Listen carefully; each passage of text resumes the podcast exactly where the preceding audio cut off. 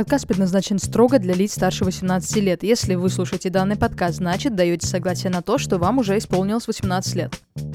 Привет! Это подкаст «Земля Ласкай», где я, Рузи Мадлен, авторка подкаста, зову в гости разных специалистов, и мы обсуждаем важные вопросы касательно здоровья и жизни квир-людей. И сегодня у меня в гостях снова Ян, тот самый Ян из прошлого выпуска, основатель Центра Т. Сегодня мы обсудим, с чего начинают переход транслюди, и разберем все вопросы подробнее. Вы узнаете, какие есть гендерно-аффирмативные практики, какие необратимые последствия имеются у гормональной терапии, когда подойдет справка с диагнозом транссексуализм, а когда Тогда необходимо проходить комиссию, про утяжки и пакеры и многое другое. А что немаловажно, вы получите порцию огромной поддержки. Все упомянутые в подкасте ссылки находятся в описании. Приятного прослушивания. Если человек трансперсона, что делать? Сейчас мы попробуем ответить на этот вопрос. Этот вопрос очень распространенный, который нам присылают. Что мне делать, с чего вообще начинается переход? И это очень сложный вопрос и очень большой, на который, я думаю, мы как раз сможем его очень хорошо разобрать за то время, которое будем с вами, и надеюсь, что вам будет интересно. Я слышала понятие ядерный транссексуализм. Начнем с него? Да, давай с него. Это был такой диагноз раньше, который мог поставить психиатр. Он подразумевал под собой, что человек очень рано осознал свою трансгендерность, прямо там с младенчества из разряда играл с правильными игрушками. Если человек себя осознает как парня, что он играл с машинками, с оружием, там девочки, что они играли с куклами. И это очень жесткое представление о том, а, как должен выглядеть трансперсона, чего хотеть, как хотеть выглядеть, на что должна быть дисфория, такой список дисфории, которая должна быть обязательно у всех. И сейчас уже, слава богу, нет такого диагноза, что у нас осталось и то уже сейчас наступает в силу МКБ-11, и там транссексуализм в принципе не относится к психическим диагнозам, но вот уже вступил с 1 января. Но да, он был в МКБ-10 у нас как F64 транссексуализм. И, соответственно, там уже не было никакой части про ядерность и про то, вот какую-то очень жесткую жесткое описание, в котором должен себя определять человек, как себя проживать. Но, к сожалению, до сих пор очень у многих людей остается еще воспоминания про это, какое-то ожидание от того, как транслюди должны себя проживать, чувствовать, выглядеть, чего должны хотеть. Но вот мы сейчас можем как раз очень поговорить о том, как все происходит в реальности. Я правильно понимаю, что это понятие, ядерный транссексуализм, грубо говоря, как стереотипы. Например, вот какой должен быть мужчина, какая должна быть женщина, а тут какой должен быть трансгендерный человек. Да, конечно, это стереотип, а, который есть и к мужчинам, и к женщинам, который очень старательно, мне кажется, последние годы люди все-таки стараются расшатать, чтобы не было это так жестко, чтобы могла быть презентация у мужчины, женщины, любая, любая экспрессия, э, любой род занятий. То же самое относится и к транслюдям, да, про, если мы говорим про ядерный транссексуализм, про это понятие, это такое очень жесткое представление о том, как хорошо, как бы мы признаем, транслюди существуют, но мы тогда очень жестко считаем, что знаем, какие они должны быть. Если трансженщина говорит о своей гендерной идентичности как женщины, то значит она должна выбрать какую-то себе работу не на заводе, да, там на заводе грузчиком нельзя. Женщины так не работают, должна там носить каблуки, платья, должна краситься, должна как-то феминно себя вести, как это принято в нашем социуме сейчас. И, конечно, это все к реальности не очень относится, потому что люди разные, и они могут хотеть быть в разных профессиях, получать удовольствие от разных специальностей, несмотря на гендерную идентичность. Стереотип, который начинают относить к транслюдям, они тоже есть очень большие, они откладывают тоже очень большой отпечаток, что как будто надо тогда доказывать мне, что я настоящий транс-человек, что моя идентичность настоящая, и как будто это нужно тогда доказывать множеством разных каких-то способов, не знаю. Если это транспарент, что я не имею права тогда накрасить ногти, если мне это нравится и красиво, потому что сразу начнут сомневаться в моей идентичности, а мне надо ее все время всем доказывать. И ну, достаточно такая жесткая очень штука, которую себя люди пытаются запихивать, запихивать, и ну, я знаю огромное количество примеров вполне успешного запихивания, да, когда многие годы человек старается выглядеть как-то соответствующе да, чему-то, чтобы верили в гендерную идентичность. Показываю кавычки, что верили, что я настоящий, да, а не в соответствии с тем, как хочется, как нравится и вообще какой я. Вообще далеко не всегда получается у людей задаваться вопросом: "А я какой и что нравится лично мне?" Мне кажется, это во многих аспектах. Люди не знают, что нравится именно им и что они хотят, потому что мы очень социальные. Зависим от мнения других, так говорят биологи. Да, зависимы. Мне кажется, при этом нас еще очень редко спрашивают: "А что ты хочешь?" И дают возможность, если мы говорим там про детство, да, и дают возможность вы выбирать все, что угодно в рамках, не знаю, ка каких-то стереотипов к мальчикам и девочкам. Да, ну, если мальчик начнет просить там розовые тетрадки в школу, да, или розовый шарик ему купить, то это, скорее всего, вызовет какие-то либо вопросы, либо дома можно, в школу нельзя. И будем здесь как-то спотыкаться о том, как вообще в социуме должен выглядеть мальчик, да, и родители будут как-то подталкивать к какому-то определенному проживанию стереотипа. Это не очень вопрос про то, что ты хочешь. Вообще нас редко спрашивают, что ты хочешь. Согласна. А что тогда получается? Человек может быть каким он хочет, что ли? Ну, мне кажется, ну, конечно, да. Ну, мы вообще же свободные люди в рамках того, где мы не задеваем других, да, ну, как бы, если там, где мы не касаемся другого человека, его свободы выбора, да, мы можем ему предложить, мы можем обнаружить там, что мы хотим полететь завтра в Гималаи, мой личный пример, да, очень хочу. Я могу с этим прийти к кому-то, сказать там: "Петя, я с тобой хочу лететь завтра в Гималаи", да, и понятно, что я здесь делаю то, что я хочу, но Петя-то мне может отказать сказать: "Слушай, вообще ненавижу твои Гималаи, лети туда сам". И, ну, это будет его свобода выбора, да, выбрать это предложение или не выбрать. Да, мы, мне кажется, здесь ограничены только, ну, как бы свободой выбора других. Как ты думаешь, тогда мисгендеринг, он, а, будет задевать, э, свободу другого человека, если мы, а, берем это понятие, оно уже как бы говорит о том, что что-то не так. То есть человек, если не то местоимение называет, то он что делает? Мисгендерит? Да, да. Вот. Это как негативный окрас мы даем этому понятию. Тогда мы не нарушаем свободу этого человека. Извини, что у меня не по теме, возможно, но возник этот вопрос, прям очень интересно. То есть мы скажем: "Ой-ой-ой, это типа плохо". Но ты имеешь право делать так. Да, имеет право делать так, но хочу ли я потом продолжать общаться с человеком?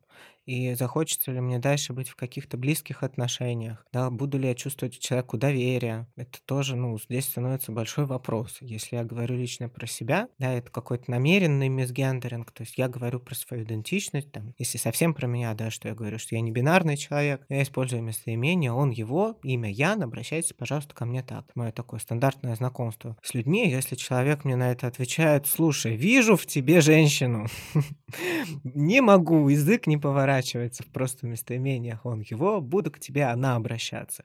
Я скажу: "Слушай, мне это так вот не про меня, да, у меня ощущение, что мы с тобой вообще не встречаемся, и как-то общаться-то я с тобой не очень хочу дальше. Мне дискомфортно". Потому что это, ну, местоимение, имя- это точно то, что касается моей идентичности, меня и про что я рассказываю людям, да, когда мы знакомимся, чтобы у нас получилось вообще это знакомство. Иначе получается такое общение из проекций, когда другой человек что-то на меня проецирует, там, не знаю, вижу в тебе женщину, да, и дальше пытается общаться со своей проекцией, а не со мной. А я при этом точно хочу, чтобы видели меня. Ты очень хорошо объяснил, мне понятно, да. Очень часто, по-моему, такое происходит, ожидание людей, их проекция на других. Ну, мне здесь кажется, что проецировать нормально. Да, мы это у нас мозг так устроен, что мы он придумывает всё время разные проекции. Там просто идёт человек по улице, а мы про него уже что-то дофантазировали. И, в принципе, остановить этот процесс его невозможно, ну, и насколько нужно. Да, но тут точно важно их прояснять, эти проекции, да, и спрашивать. Если человек говорит по-другому, чем нам показалось, что, ну, извини, теперь знаю. Да, спасибо. И точная идентичность, гендерная идентичность- это та вещь, которую человек может только внутри себя определить и рассказать окружающим. И никто со стороны там ничего, вот всё, что я увидел, или у тя такая энергетика, да, оно всё точно со стороны проекций. Ну, точно так же, как касается ориентации. Да, это то, что я Ой. внутри себя проживаю проживаю, где я чувствую влечение, к кому, да, где в кого я начинаю влюбляться. Это очень субъективное внутреннее, п проживание своего опыта и ощущений, да, которые со стороны тоже никто не определит. Ну да, это будет странно: "О, я вижу, ты хочешь там Мгм. девушек либо мужиков". Мгм. Ну и вот Никто не может знать, кто тебя возбуждает. то даже в ту сторону всё. Просто мужика-то нормального не было. Да, если относительно лесбиянки, это что вот тебе надо, вижу. У меня много вопросов возникло, но не будем об этом пока что. Давай, а, ближе к подкасту, к этому выпуску. Я вот думаю, что, возможно, я транс-человек. у меня есть такие мысли, и что мне делать? Да, именно такой вопрос задаю, потому что, скорее всего, это тот вопрос, который вам задают, когда приходят. Действительно, если это прям самый-самый какой-то первый вопрос в жизни, то мне кажется, тут лучше всего просто подольше как-то в себе поразбираться и посмотреть, чего мне вообще хочется, а какой я. Да, мне рассказывали с детства, скорее всего, какую-то одну картинку, что ты там, не знаю, девочка или ты мальчик, да, и с какими-то ожиданиями сопутствующими, что это классная точка для какой-то собственной рефлексии, и мне кажется, ну, какое-то самое-самое первое, что просто почитать хотя бы истории других транслюдей. Не знаю, там мы на сайте собираем, например, а, у нас есть раздел истории, куда можно прислать свою. Можно мы их публикуем ВКонтакте в нашей группе.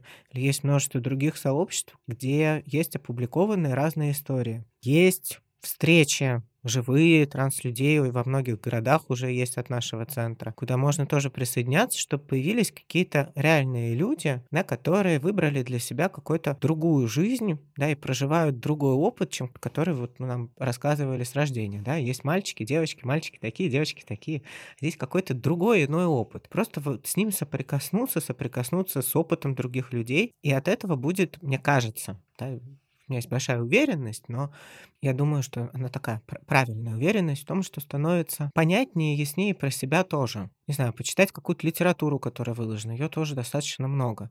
И есть, конечно, психологи, которым можно прийти, если это хорошие специалисты, то они не будут вас подталкивать ни в какую сторону и не убеждать вас в вашей идентичности, а помогут просто с вами побыть про тот опыт, который вы проживаете, про какой-то дискомфорт, который, возможно, есть. Порефлексировать про него, поисследовать, что не так, а чего бы мне хотелось. Если можно было бы все, то что бы я для себя выбрал, почему я это не выбираю, что меня останавливает. Про это поисследовать и побыть. Мне кажется, это вообще очень классная вещь. И в каком-то идеальном мире, который я могу представить, там, ну, родители скорее бы задавали просто достаточно рано этот вопрос ребенку, ну, а что тебе нравится, а кому там, может быть, есть если подростковое время, да, кому есть влечение, без ожидания того, что девочка сейчас выберет мальчика, да, а, а кто тебе нравится, кто привлекает, куда, как.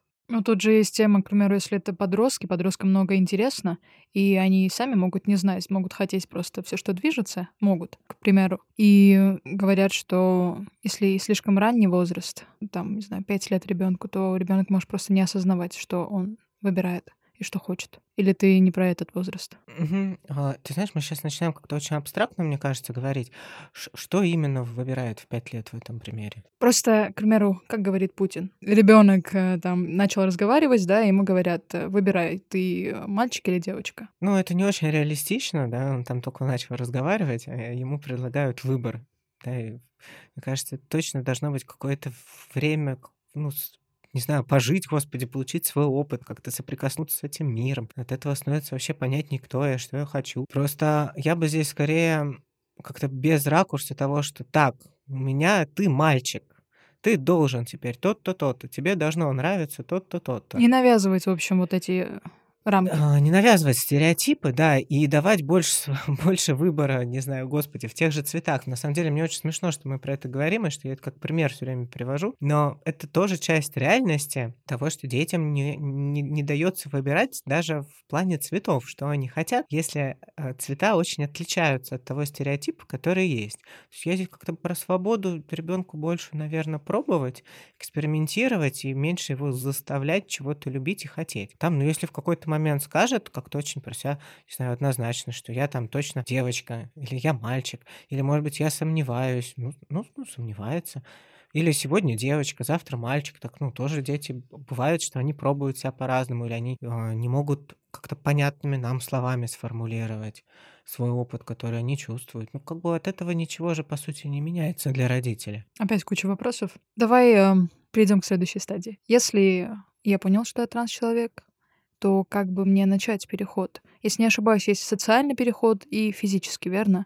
Да, ну, можно так условно разделить. Я начал там отвечать, что вообще классно встретиться с другими людьми, познакомиться, да, и соприкоснуться с чужим опытом, вообще какие бывают люди, что есть в этом мире, и чтобы стало понятнее, чего хочу лично я да, или там с психологом работать, потому что нету какой-то единой, единого пакета, который можно выдать каждому транс-человеку и сказать, вот примерь к себе, и ты точно станешь счастлив, да, такого точно не существует. А у разных людей есть дисфория там на разные вещи, потребности в разном.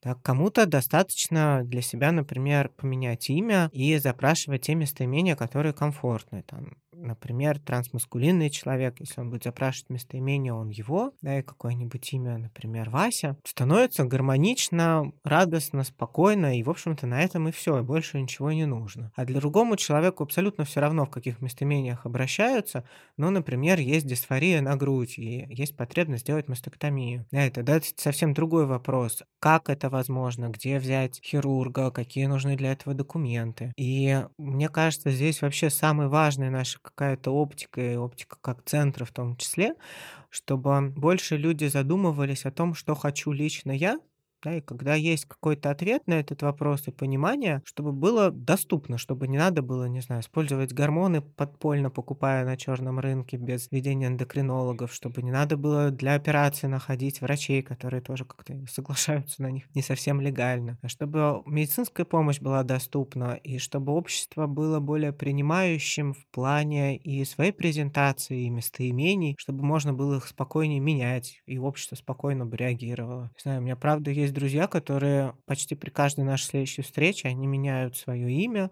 или они меняют свои местоимения, и для меня от этого как-то ничего в отношении них совершенно не меняется. Знаешь, что я просто обращаюсь, продолжаю обращаться к человеку так, как ему сейчас актуально, комфортно, и между нами в этом нету никакой сложности. Круто, чтобы общество в какой-то момент стало более здесь принимающим, и это бы перестало иметь такую критичную важность. Как человек выглядит, как просит к нему обращаться. И тогда, ну, проще было бы и запрашивать, и это точно имеет для самих транс-людей большую важность важность, и это от этого очень сильно зависит комфорт. Ну, если каждую неделю менять имя, либо, не знаю, каждый месяц, то можно потерять знакомых. С некоторыми с моими друзьями я общаюсь там раз в месяц, либо раз в полгода, но мы хорошо общаемся, а так я потеряю их. Получается, не, не найду потом. Ну, потеряешь в плане, если они будут менять... В плане, а вдруг, да, там, вдруг номер тоже поменяет, и все, mm. там, как по имени мне его найти этому человеку. Слушай, из моего примера человек номер не менял. Хорошо, тогда есть надежда. Ну, то есть менялось то, как, как мне комфортно, чтобы ко мне обращались. Угу. Да, я здесь точно как-то за легализацию того, что мы можем экспериментировать, можем пробовать, можем меняться, но это точно наша жизнь, и нам очень важно, мне, ее важно проживать так, как мне в удовольствие. Если это не задевает интересы других людей, это вопрос имени, местоимений, то почему нет? Я вот думаю, чтобы было понятнее, у меня в голове аналогия, появилась аналогия с стилями, с одеждой. Вот э, есть люди, которые там себя пробуют в разном. Там, не знаю, я эмо, потом я гот, потом я одеваюсь э, все там максимально натурально, потом эко-одежда у меня, потом я мега fashion, потом крашу цве- разные цвета голову. То есть э, ищу себя, либо просто пробую разное. Это можно такую аналогию провести? Наверное, да. Почему нет? В этом, мне кажется, основная какая-то грань в том, что если я крашу волосы, я считаю, что все люди должны красить волосы, я их сейчас убежду, да, а завтра я считаю, что все должны быть вегетарианцами, я это активно всем рассказываю, что это такая грань, как лучше нет, и, скорее всего, будет большой от окружающих людей, большой в этом какое-то сопротивление, да, что они для себя хотят другого. А если я сам для себя пробую разные, ищу, что мне будет подходить, или меня просто, я не ищу, но у меня меняются часто потребности, что мне хочется проживать, и в чем есть какое-то удовольствие, то, ну, почему нет? Это тоже, мне кажется, какой-то стереотип общества, что нужно выбрать что-то одно, быть ему верным до конца жизни, да, получить одну профессию, до конца жизни на ней проработать или выйти там замуж, жениться, и чтобы брак до конца жизни. Такие какие-то, как будто должны быть приняты решения один раз навсегда, а если поменялась потребность, то ну, не вздумай передумывать. Недавно одно видео смотрела, и там как раз история успеха, как представляют обычно. Вот человек, он такой, я всегда мечтал быть поваром, а у меня появилась возможность, я стал поваром, я счастлив приводились пример, что часто бывает немного иначе. Человек хотел стать э, поваром, потом стал, не знаю, поднимателем пингвинов. То есть его он уносит вообще в другую сторону, да, есть такая профессия. Mm-hmm. Они там... Вот, то есть э, мы очень сильно меняемся, и голова наша меняется. Это как, наверное, почитать старые переписки. К примеру, десятилетней давности, если я переписки читаю, то мне как-то, как будто это другой человек. Наверняка также и тут все меняется, и, возможно, мы должны, скорее всего, мы должны иметь право это менять, чтобы нас не осуждали за это. Вот мне тут кажется, что это право у нас просто есть априори. Ну, как, нам его никто не может дать. Ну, ограничивают же общество, социум. Не, не, ну, Если не бы находиться точно там. кому-то может это не нравиться, но нет уже человека, который может дать в этом право или его забрать. Потому что это точно моя жизнь, это мое тело, и мне решать, что с ним делать. Ограничивает нас общество своим одобрением и неодобрением, потому что мы как приматы, э, мы реагируем на то, что со стороны. Но если менять свое окружение, то тогда явно это становится легче. Например, прийти к вам, Не знаю, если это меня, мое транс-человек. окружение, мне сложно представить, что бы оно должно было сделать, чтобы меня в чем-то ограничить. Потому что У я тебя как раз, характер ну, такой, возможно. потому что я как раз, ну, мне кажется, скорее, потому что я взрослый человек, Ну, да, либо это т- так. будет все равно мой выбор. Ну, то есть я могу при этом сказать, что, ну, меня не поддержали, да, меня осудили, но это как бы у них нет способов ограничить, что это моя жизнь, мой выбор, и я не решаю так, как вижу для себя правильным. К сожалению, многие, по-моему, так не могут. К примеру, даже я вот э, пока находилась, скажем, в Армении, либо среди своих родственников вот таких, да, мне часто бывало тяжело быть как-то собой. Или я чувствую какое-то давление, и мне очень трудно этим управлять, например. Но тогда все равно я себя ограничиваю, потому что не выдерживаю встречаться с осуждением и с давлением от общества. Да, но, скорее всего, тут э, нельзя полностью винить себя. Мы с тобой а, Ушли в другую уходим, тему. да, очень, очень заряженно, и я готов здесь быть много. Давай, эм, смотри, ты сказал, что у каждого транс-человека есть разные потребности, откуда начинать, что делать. Давай, может, расскажешь, э, что вообще есть, какие функции, грубо говоря, есть, что может Мгм. человек выбрать? Первое, чтобы я просто вот лично себя как-то рекомендовал, по- познакомиться с другими людьми, встретиться с чужими историями, посмотреть, что вообще есть в этом мире. Да, и относительно этого, и какого-то самоисследования. Посмотреть, а что хочу для себя я, и с чего мне важнее начать. Что действительно нету никакой уставной, установленного правила, что ли. Начинать надо обязательно с этого, с этого, с этого, да. Потом вот то-то, то-то. Потом через пять лет придешь туда-то. В целом зависит только от потребностей самого человека. И посмотреть, а что для меня первично, к чему я готов сейчас, что хочу. И вот это, например, очень классное место, с которого, например, можно обращаться в наш центр, что там хочу сделать такую-то операцию, посоветуйте хирурга. Или, не знаю, хочу там утяжку купить, где можно, дайте контакты. Это то место, с которого мы действительно можем уже находить врачей, давать контакты, давать информацию, когда понятно, чего вам важно и что вы хотите. И давай, да, поговорим немножко про то, чего вообще можно хотеть. Можно хотеть вещей, которые, как я уже упоминала, относятся к местоимениям к имени. Если нет возможности запросить у всех вокруг или желания, то можно просто находить каких-то друзей или входить в разные сообщества, тех же сообщества транслюдей, оно тоже у нас уже достаточно большое, куда можно присоединяться и под тем именем, под которым комфортно быть, и просить обращаться в комфортных местоимениях. Или находить среди своих друзей кого-то, кто наиболее вам кажется поддерживающим, и просить у него, чтобы он обращался к вам по другому имени. Ну вот для меня имя — это набор точно букв, звуков, да, но ну, несет какую-то гендерную окраску исключительно в рамках культурного слоя нашего, что там имя Маша, оно скорее считается ну, женским, да, а Коля скорее мужским. Но это то, как в нашей культуре эти звуки окрасили. И в моем представлении не нужно совершенно, не знаю, делать сначала какие-то операции или начинать гормональную терапию, отращивать сначала бороду, чтобы говорить, теперь запросите имя Коля. Что имя Коля можно запросить совершенно с любой экспрессией, с в любом наряде, внешнем виде, с любой косметикой, просто если оно нравится, это комфорт. Это не нужно имя и местоимение чем-то как бы доказывать и заслуживать. Да, что, в принципе, у нас есть право наше просить к себе обращаться так, как нам это комфортно и подходит. Соответственно, здесь можно, я не буду при этом, конечно, утверждать, что все ваше окружение будет с этим согласно, да, но точно можно поискать людей, которые будут поддерживающие и скажут, да вообще без проблем, мы тебя любим и хотим, чтобы тебе тоже было комфортно, готов к тебе обращаться как угодно. Да, такие люди, я уверен, что найдутся в рамках нашего сообщества, они точно есть. Мне кажется, нужен справочник таких грамотных ответов от тебя на всякие людей, которые будут э, просить, к примеру, местоимение либо имя другое говорить. К примеру, я прошу свою бабушку, чтобы объяснить ей. Знаешь, такие мини-ответы. Что можно ответить? Мне кажется, это полезная штука, потому что часто людям просто нужно объяснить, а не не со зла. Мне так кажется. Да, я я согласен, что часто не со зла, но часто люди еще не готовы перестраиваться и меняться, и встречаться с каким-то новым опытом, с которым они первый раз встречаются. Может быть, там, как так? Человек в течение жизни поменял имя, никто не меняется. Вы есть как бы настоящее, не настоящее имя. Настоящее тот, которое было приписано сначала в паспорте, оно твое до конца. Да, ну вот какое-то такое очень а, жесткое, очень консервативное. В этом может быть ну, отсутствие своей готовности и желания смотреть новое новый опыт, меняться, знакомиться с каким-то реальным человеком, который перед тобой стоит. Да, и это, конечно, очень какая-то грустная часть. Я еще так заряженно про это отвечаю, потому что очень часто к нам приходят люди, которые называют свое паспортное имя и говорят, да, мне, ну, мне не нравится, мне некомфортно, но у меня пока нет права попросить то, в котором мне будет комфортно. Его там знаю я, мой партнер, больше никто. Да, и не готов от вас его тоже к себе просить. Меня не, ну, как бы я сначала там сделаю операцию.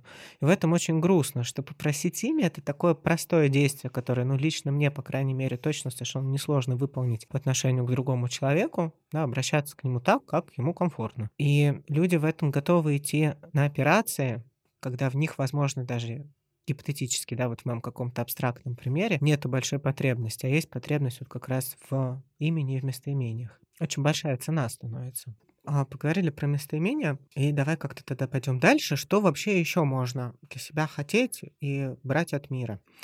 Можно, э, я скажу сейчас такую вещь, которая звучит очень просто, но на самом деле она для транслюдей является такой, может быть, большой сложностью. Можно выглядеть как угодно. Называется термином гендерная экспрессия. То, как мы себя репрезентуем внешне, то, как мы выглядим. И в этом есть огромное количество вещей, которым можно пользоваться. И для меня здесь, наверное, главный какой-то фактор, что ли, как мне комфортно проживать свою гендерную идентичность через что. Да, потому что разные люди а, будут хотеть проживать гендерную идентичность через разные вещи. Например, для меня это точно была моя татуировка, которую я сделал. Такой большой огненный дракон у меня во всю руку.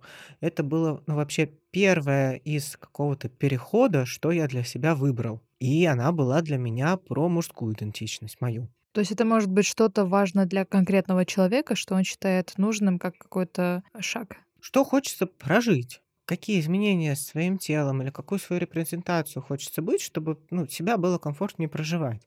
И здесь мне как-то очень хочется быть на стороне человека, который легализует возможность быть, выглядеть очень по-разному, и уходить дальше от каких-то привычных стереотипов, что, не знаю, мужчины не красятся, никакого маникюра, никакого вышивания крестиком, потому что может быть любая гендерная идентичность, как мужчины тоже, и в то же время быть э, желание выглядеть достаточно феминно, то, что в нашем социуме, опять же, считается феминным.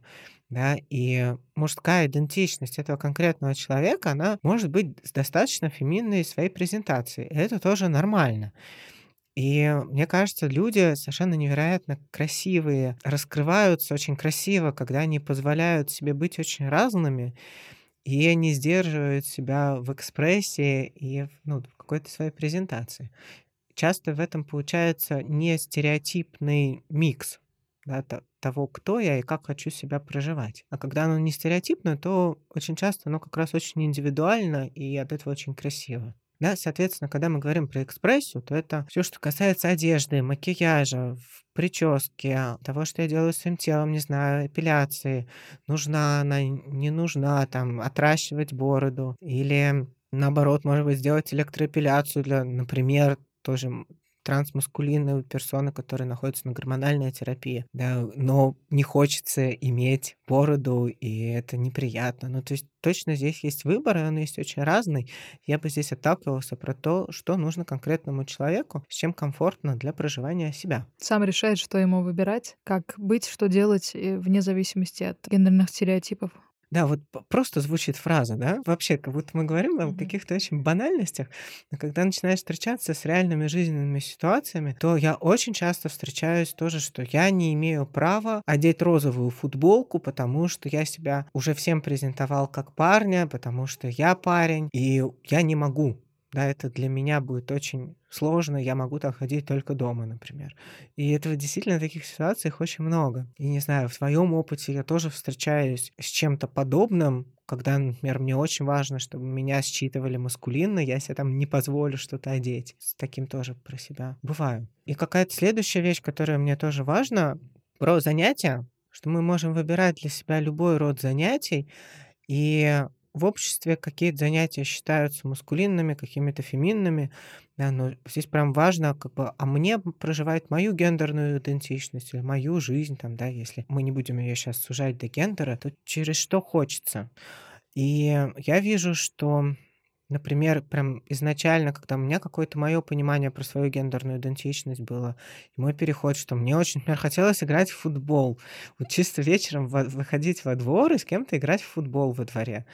И для меня это про очень мою маскулинную часть, и, то есть, ну, как бы под машину мне лезть не хочется, в ней ковыряться, да, и учиться что-то строить, это не очень мое, а вот с кем-то подраться, поиграть в футбол, это вполне мое. И я вижу, как это незакрытая такая потребность, она до сих пор остается, Потому что до сих пор меня в футбол никто не звал играть, и где я про это не рассказываю, меня тоже не зовут. Так что если вы играете, позовите меня, пожалуйста. Я с радостью присоединюсь. Да, и тогда что бы подходило вам? То есть для кого-то это вышивание крестиком, для кого-то это может быть какая-то кулинария, или читать книги которые считаются, например, феминными, там, не знаю, романы какие-то, да, через это тоже можно проживать свою гендерную идентичность. Это тоже может быть частью перехода, когда я откладываю ту литературу, которая мне как вдруг становится понятна, например, никогда не нравилась, и выбираю ту, которая бы скорее осуждалась, если бы кто-то там, не знаю, увидел меня с романом. Про позволять себе делать, да, делать и заниматься тем, чем нравится, это тоже относится к переходу. Так мало людей, которые действительно в этом позволяют себе заниматься тем, чем действительно хочется и нравится, особенно если это идет в разрез с ожиданиями социума, да, то здесь становится сложнее себе позволять. А если человек будет таким, каким он хочет, выглядит так, как хочет, но есть же риск того, что там могут где-то избить какие-то неадекватные люди. Они почему-то решают, что они решают, кто как должен выглядеть. И если ты так не выглядишь, то имеют право тебя на место поставить. Ну, я тоже знаю про этих людей и про какую-то возможность угрозы на той же улице, например, или про угрозу возможной потери работы, или про какой-то конфликт с а, родственниками. Это, ну, понятно, что это тоже в нашем мире остается, но для меня здесь так главный вопрос, что если человек, ну то есть, во-первых, люди, видя эту угрозу, они не очень-то и мечтают про себя, а чего я бы хотел, не очень задаются этим вопросом, потому что как-то априори ничего нельзя. Я бы здесь как раз предлагал бы им задаваться, да, чего бы я хотел? Я бы хотел читать, не знаю, в те же романы, например, если мы про это говорим. И мне кажется, что для меня их читать на работе будет рисково, что я могу потерять работу, например, или ко мне станут плохо относиться. Но я могу читать тогда на лавочке в парке, я могу читать рядом с лучшей подругой, могу читать дома. Да, если я сначала себе позволяю вообще чего-то хотеть, то я могу обнаружить все потребность. я могу тогда задаться вопросом, а где и как эта потребность может быть удовлетворена. Да, и я уверен, что какие-то варианты, они точно будут. Если трансфеминный человек, например, есть желание быть в платье, наряжаться, красиво выглядеть феминно, то где можно? Те же наши мероприятия плюшевого кота, туда люди приходят совершенно в разных образах, в разных нарядах. Можно приходить как угодно, можно прийти переодеться там. И это очень красиво, и это вот, вот, пожалуйста, как бы легальное пространство, где можно выглядеть, как я хочу. А, понятно? Это регионов тоже касается, верно я понимаю? Да, вот это была моя следующая фраза, что плюшевый кот, он, конечно, доступен москвичам, но у нас есть регионы, есть другие города, и у нас есть на сайте вкладка «Все города», где есть чаты по регионам, и ребята встречаются в чатах, которые есть, они встречаются, ну, в целом, раз в месяц, по-моему, они точно уже начали все встречаться. И на эти встречи вы тоже можете приходить так, как вам комфортно, так, как хочется, чтобы вас видели окружающие. То есть это возможность создавать свое сообщество вокруг и создавать самим тоже безопасное пространство, если его сейчас нету, и в нем выглядит так, как комфортно. И для меня точно этот путь, вот как бы для моей жизни, он подходит намного больше, чем путь того, чтобы сказать, что это невозможно, нельзя, или через 10 лет, когда там, будут сделаны все операции, которые я хочу. Да, я как-то больше за то, чтобы прямо сейчас искать и создавать, если этого нету, да, то окружение, то пространство, в котором мне хочется быть. Ну, что ты, собственно, и сделал, да? Да, собственно, я это и делаю. Мне кажется, я достаточно сильно этим заряжаю окружающих, потому что лично я своими руками не могу прийти в каждый город и организовать там того же плюшевого кота, которого я сделал в Москве.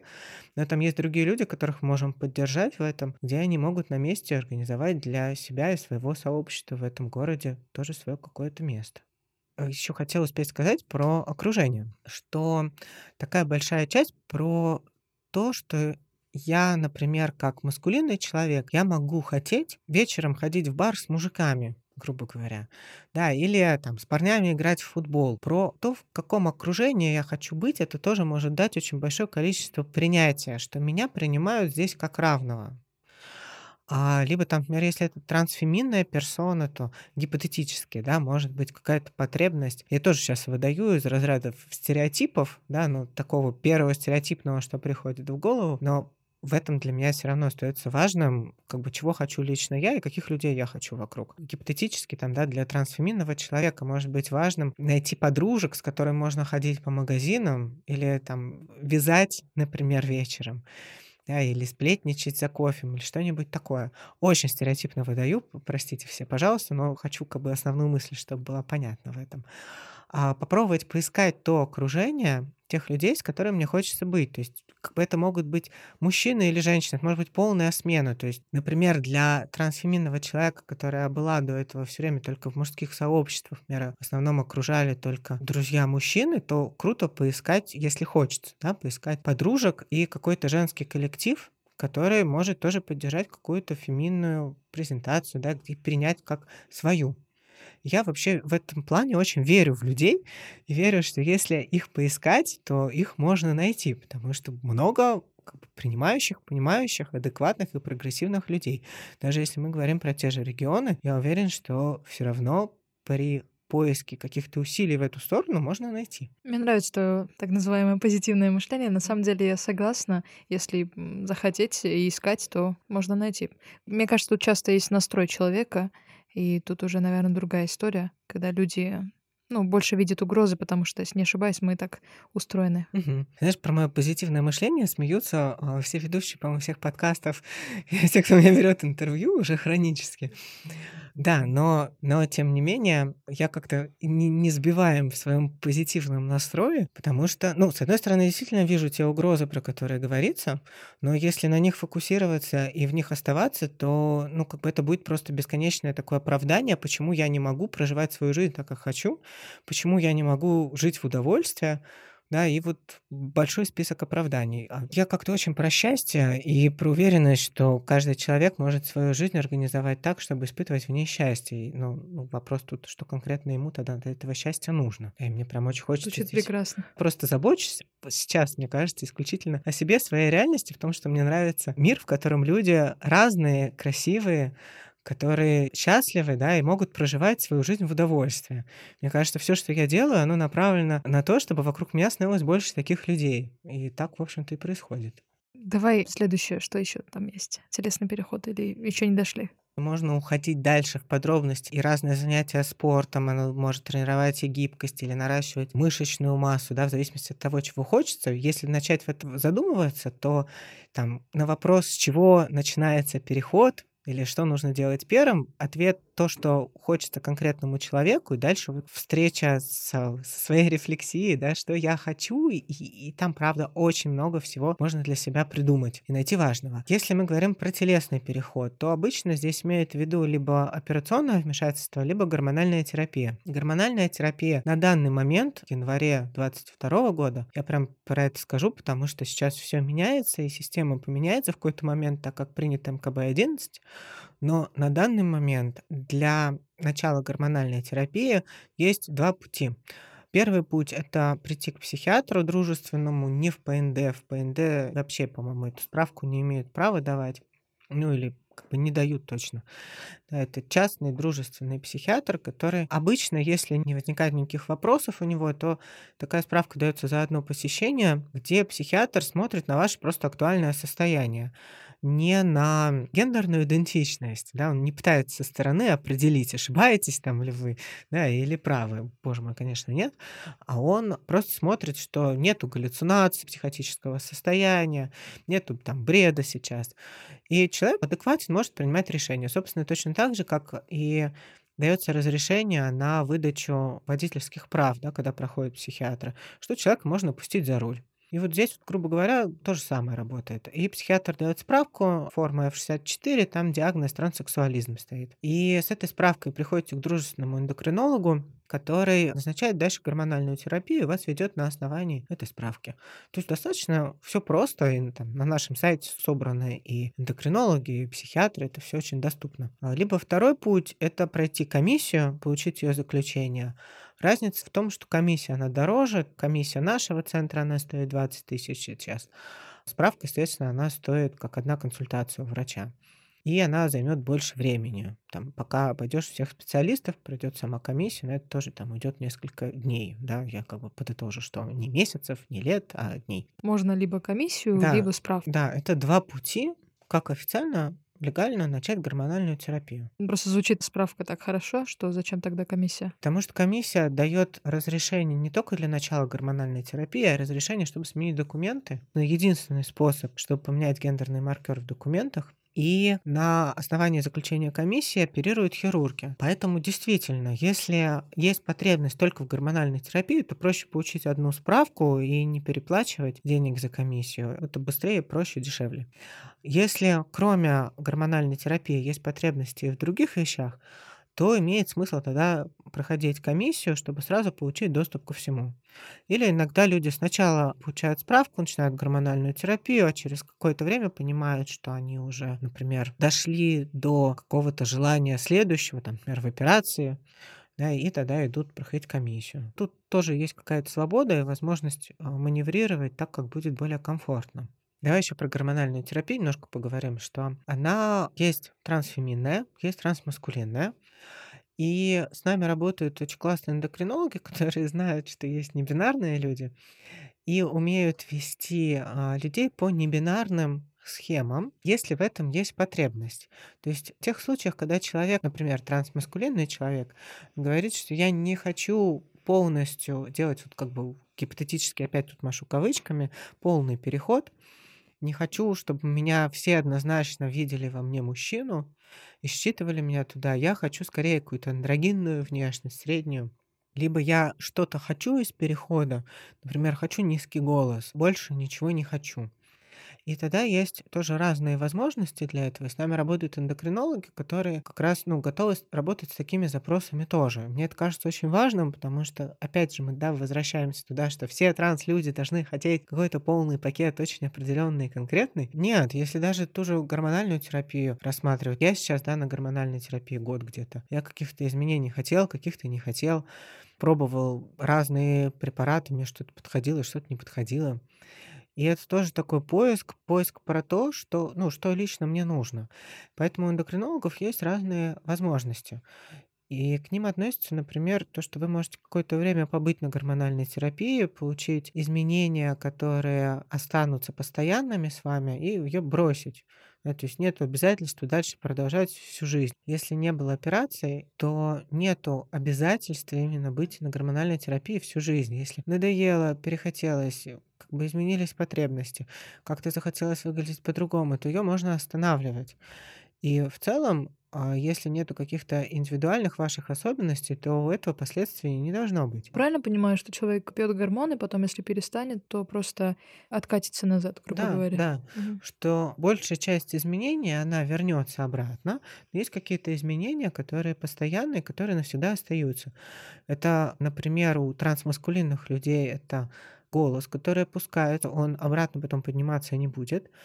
Это увеличение клитора, который становится таким мини-пенисом скорее. А он тоже обратно не врастет, как у трансфеминных персон, что когда растет грудь, если отменить гормональную терапию, грудь никуда не денется, она останется. И при этом есть про большие риски потери фертильности, и в случае трансфеминных персон они намного выше. Ну, то есть там вероятность почти на 100%, что при гормональной терапии фертильность теряется. Это такой термин про возможность иметь детей. У трансфеминных людей есть очень большой риск потери фертильности через несколько месяцев после начала гормональной терапии. Да, бывают исключения, да, бывает по-разному, но если здесь не хочется рисковать, то с нами работают криобанки дружественные, куда можно сдать сперму, и когда будет в этом необходимость, то ее забрать. Яйцеклетку тоже получается? Да, но хранение яйцеклеток это чуть дороже и чуть сложнее процедура, а сдача спермы, она вообще достаточно простая и легкая. При этом фертильность у трансмаскулинных людей, она меньше возможности, что она потеряется, большей частью она сохраняется, даже там через 10 лет гормональной терапии остается возможность для зачатия, если не были операции, конечно, сделаны. И вот тоже важная вещь, которая часто она считается, выпадает из информационного поля, что гормональная терапия, она у трансмаскулинных людей, она не является стопроцентным, что ли, залогом от зачатия. То есть это не средство предохранения. И можно забеременеть, даже там находясь много лет на тестостероне. Это тоже важно, потому что как-то, ну, учитывать, что средства предохранения, они все равно нужны, если практикуется проникающий секс. Чего здесь мне еще важно сказать?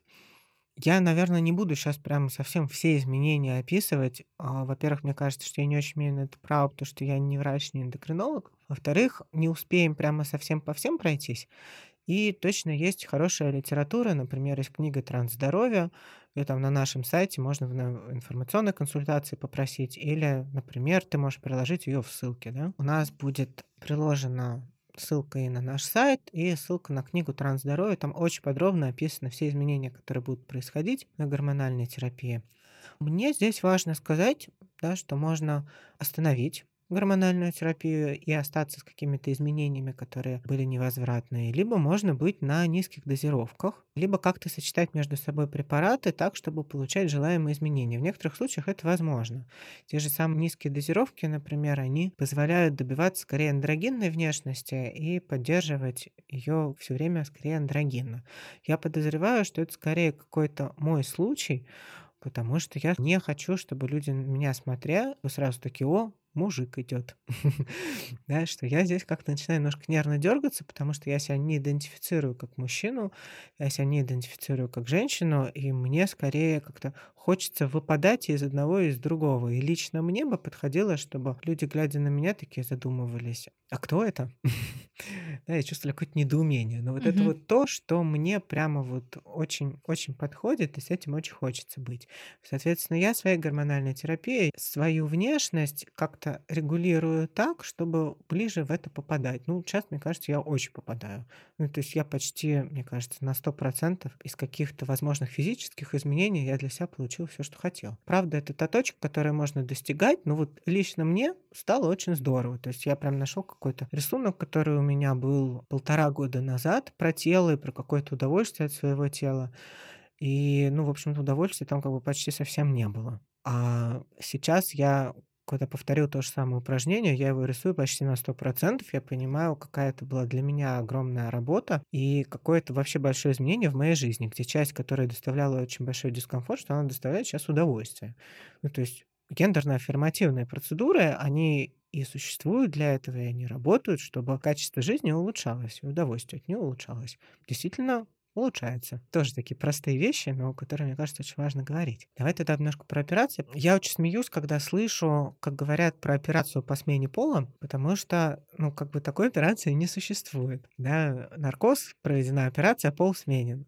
Что это вообще такое? Непонятно совершенно. Мне кажется, большое количество людей имеет в виду, что половые органы как-то меняют. Из вагины делают э, пенис, из пениса вагину. Обычно, если в интернете вбить э, смена пола, операция, именно это будет. Ты знаешь, я встречался с очень разным, но из грустного врач, который у меня проходил собеседование, на мой вопрос, работаете ли вы с транс-людьми, она ответила, что да, я работаю с настоящими, теми, которые сделали операцию по смене пола. Врач.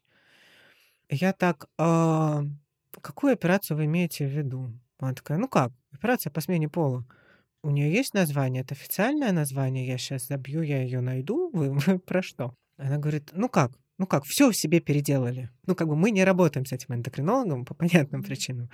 Я при этом очень, ну, произвела впечатление на меня как очень хороший человек, не знаю, действительно доброжелательный, но это просто какой-то колоссальный провал в информировании в образовании, на мой взгляд. Там, где действительно есть ну, какое-то представление о том, что, не знаю, мне корёжит от одной этой фразы, да, но она, правда, произносится иногда людьми, про все переделать, да, все это что, господи, что вообще туда включили, да, что имеется в виду? Я думаю, все то, что есть, к примеру, если это женщина делает переход, все, что есть у мужчины, если там все приобрел человек, то считается.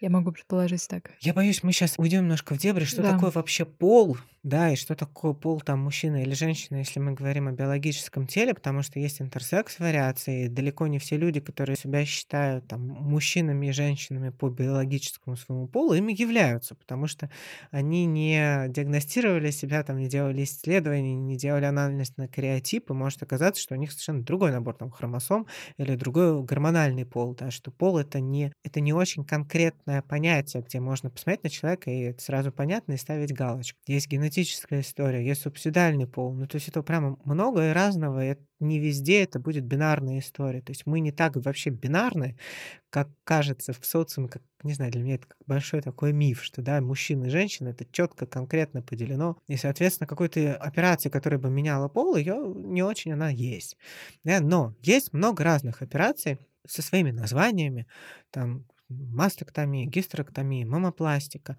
да, которые может человек хотеть для себя, может не хотеть и не выбирать. Я здесь опять очень за то, чтобы каждый человек к себе прислушивался, что лично мне нужно. И, соответственно, есть разные операции, и может быть потребность в разных. Есть, а, это считается как гендерно-аффирмативные операции, и к ним доступ тоже есть только по а, заключению комиссии. Там не очень срабатывает история со справкой, потому что хирурги боятся, это большая ответственность, они боятся потом обвинений в свой адрес. И подстраховываясь, они берут операции только по заключению комиссии или по сменным документам. При этом это ужасно абсурдно, потому что, например, какая-нибудь ринопластика, которая значительно сложнее мастектомии, дороже, сложнее восстановление и так далее, сложнее операция, что для нее не нужны никакие документы, никакие заключения комиссии, потому что она не гендерно аффирмативна. Ринопластику могут делать и мужчины, и женщины. Соответственно, это касается только гендерно аффирмативных операций. Опять же, я могу только порекомендовать почитать ту же самую книгу «Трансздоровье», очень подробно про все операции. Она мне особенно нравится тем, что там и плюсы, и минусы описаны, какие-то возможные последствия, как влияют. Но, на мой взгляд, очень здраво все разложено, чтобы была общая картина. Да, что действительно где-то есть какие-то побочные реакции, там, особенно если это большие какие-то операции, вагинопластика, да, или фалопластика, что они могут иметь последствия. Что насчет утяжек, пиндеры? Такая история, она тоже есть. Этого тоже достаточно много. Можно заказывать там на том же Алиэкспрессе, где-то в интернете. А различные виды утяжек, которые используют и трансфеминные, и трансмаскулинные люди, да, соответственно, трансмаскулинные — это утяжки какие-то на грудь, чтобы она меньше была видна под одеждой, чтобы быстрее считывали парня в социуме, чтобы, если просто есть своя телесная дисфория, и, возможно, так проще будет ее обходить. А, Либо для трансфеминных персон есть утяжки на гениталии, которые тоже в этой книге, кстати, очень здорово описаны, чем она мне по-прежнему продолжает нравиться. Для меня это хорошая история, которую, если не злоупотреблять так, что там, не знаю, невозможно дышать или носятся все какие-то повреждения. История, в которой можно снизить дисфорию и вообще посмотреть, подходит мне это или не подходит. Не знаю, если человек, например, решается на операцию, да, что он может попробовать походить с утяжкой и посмотреть, как будет. Да, хочется, не хочется. Снижается, становится лучше или нет. Или сложность в чем-то другом. Есть разные еще вещи, например, пакеры. Да, Это для трансмаскулинных людей. Это такая силиконовая имитация пениса, которая может давать и психологический какой-то комфорт, и, например, если это небезопасные пространства, да, то какую-то безопасность в том, чтобы больше считывали в мужчину и меньше здесь было какого-то, может быть, подозрения Как раздевалки, окружающих. да, например, наверное. Как раздевалки или есть Пляж, о, может, пляж. ну и другие места подобные, где нужно, быть, как бы, чтобы было все да, видно. У них есть разный функционал. В той же самой книжке «Трансздоровье» оно очень классно все описано. Там тоже можно почитать. Они есть за разную стоимость, с разным возможностям функционала. А вот э, как вы там сексом занимаетесь? Вот этот вопрос. У меня на сайте есть статья, с чего начинается переход. Я тоже можно ее прикрепить к этому подкасту. И там есть очень много про то, что мы говорим сейчас. И там есть как раз про секс несколько абзацев про то, что для проживания своей гендерной идентичности может подходить очень разные способы занятия сексом. И это действительно тоже может стать очень большим каким-то внутренним фундаментом, спокойствием, да, когда я могу себя проявлять и выражать в сексе так, как мне комфортно и так, как хочется. И здесь для меня какая-то главная, наверное, история про возможность разговаривать с партнером и обсуждать, чего хочется. Потому что, правда, и на той же гормональной терапии желания могут меняться, и при осознавании себя желания могут меняться. И здесь та же самая история про стереотипы, как люди занимаются сексом. Миссионерская поза. Да-да-да, ну, миссионерская, да, и с очень конкретным очень способом, да, и по-другому нельзя, Вошел, вышел. Угу. И что все люди просексуальные, да, которые испытывают влечение и занимаются сексом. Для меня очень важно как-то этот термин, потому что точно так же, как и с транслюдьми, мы не говорим, что есть транслюди, а есть нормальные, да, или обычные, или все остальные, что мы говорим, есть цисгендерные люди, есть трансгендерные люди, что в этом какая-то легализация нормальности и того, и того. Также, кажется, про какую-то сексуальную сферу, да, что мы, когда говорим про асексуальных людей, что термин просексуальных тоже он больше как-то внедрял становился, становился известным.